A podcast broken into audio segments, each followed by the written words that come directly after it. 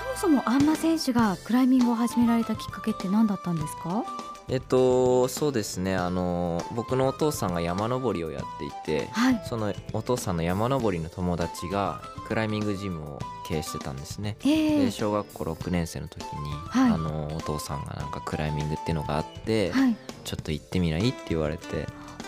はい、それ初めてのクライミングでしたね。その当時ってクライミングやってる方って多かったんですか？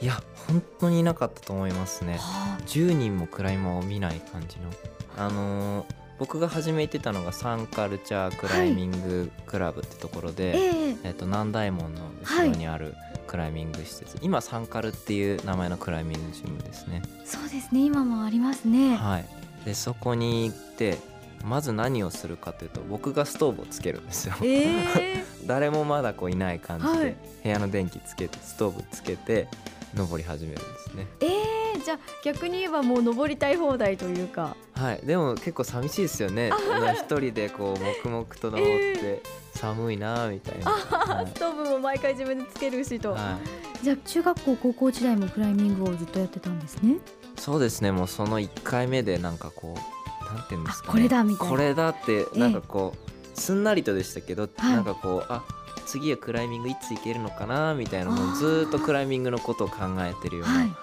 状態に入って、でもまあ小学校6年生から中学生になった時に一応陸上部に僕入ったんですけど、はい、なんか覚えてるのが顧問の先生に陸上部入りたいんですけど、はい、入る理由は陸上して体力をつけてクライミングに生かすためなんですよと。でそれでも入ってもいいですかって言って、はい、で入れてもらえたんですけど。そうだったんですね、はい、じゃあ本当にこう自然に本格的にフリークライマーになろうっていうのは決めてらっしゃった感じがしますが、まあ、その当時っていろいろ目標を持ってたと思うんですけど具体的にどんな目標がありました、はいえーと、そうですね。やっぱり大会を常にこう目標にしていて、はい、例えば、えーとえー、日本のユース大会で優勝したいなとかそういうのをこう持ってて、はい、毎日こう一生懸命練習して、はい、その大会で優勝したら今度ちょっと先のものって感じで、はい、でいつの間にか目標ワールドカップ総合優勝どうしようかなっていう感じで、まあなんかこう週末になるとリードクライミングをしたいなってあの思ってたんであの県外のクライミングジムにお父さんと一緒に行って、はい、えー、とまあ、今度の大会はきっとこれぐらいの難しさが出るからやってみようみたいな感じで、まあ、お父さんが若干コーチみたいな感じで、あの一緒にやって、はい、そうだったんですね。お父様のこうアドバイスなどもあってそうですね。やっていらっしゃったんですね。具体的な練習としてはどんなやり方をするんですか？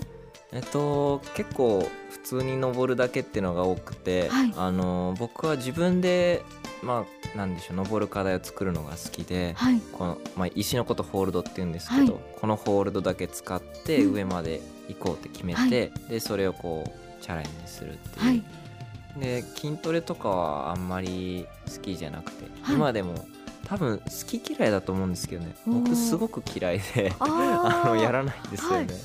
えー、はい、じゃあ選手によってやってる方もいて、はい、すごい多いと思いますやってる選手は。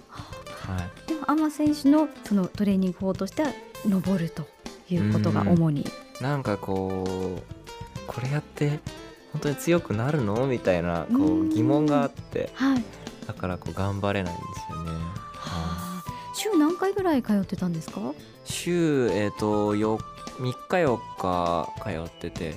結構なんか毎日登れないんですよね、はい、あのなんか指とかが疲れちゃってあ。の怪我しちゃいそうになるので、え。ー、今でも週3日4日でそれ以上登らないんですけど、はい、そうなんですね、はい、やっぱりこう負担は結構次の日とかあったり？そうですね。結構疲れますねでもなんかこう次いつ登れるんだろうっていうのは常に感じてて、はい、はい、なんか高校の時とかは授業が終わるじゃないですか。はい、でここクライミングがあるってなるとその日の授業すごい楽なんですよ。でその日登るじゃない？はい、次の日クライミングがない日があると、その日の授業はもうすごい辛くてでもまあこうクライミングがあるとよし今日も頑張るぞっていう、はい、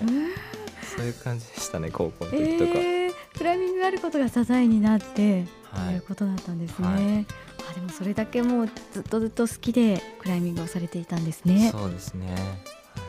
ただそのワールドカップの優勝というのはすごくちょっと苦しかったっておっしゃってたんですけれども、はい、これを乗り越えたきっかけって何だったんですか？えっ、ー、とあれは2011年だったかな、はい、あのえっと、僕すごく理論的でどうやったらクライミングが強くなるのかとか、はい、すごく考えてたんですよね、はい、その頃は。で本当2011年はあのこうやったら勝てるだろうって僕が思ってること全部やったような年で。で、はい、その年人生で初めて成績が悪くなったんですよ、ね、えー、それだけやったのに、はい、いやもうショックですね。ショックっていうかこうあ自分が思ってること違ったって感じでしたね。あある意味答えが出たような。そう。あ、えー、こうやればできるだろうってその、はい、自分がこう思い込んでることが全然うまくいかなくて、はい、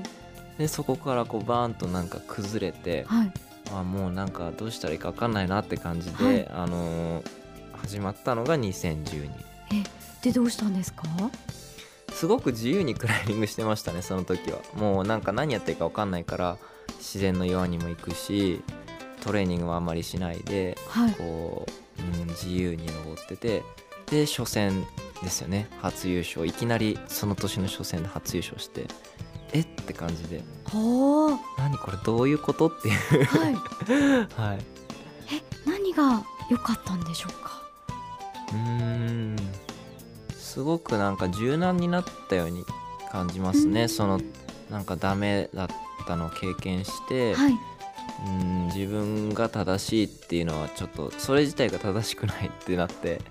じゃあもう何が正しいのか分かんないからこうちょっとまあまったりまったりなんかこう優しくなった感じですかね。こう人間的にも。はい、はい。なるほど。自分を追い詰めるんじゃなくてどちらかというと心を解放してっていう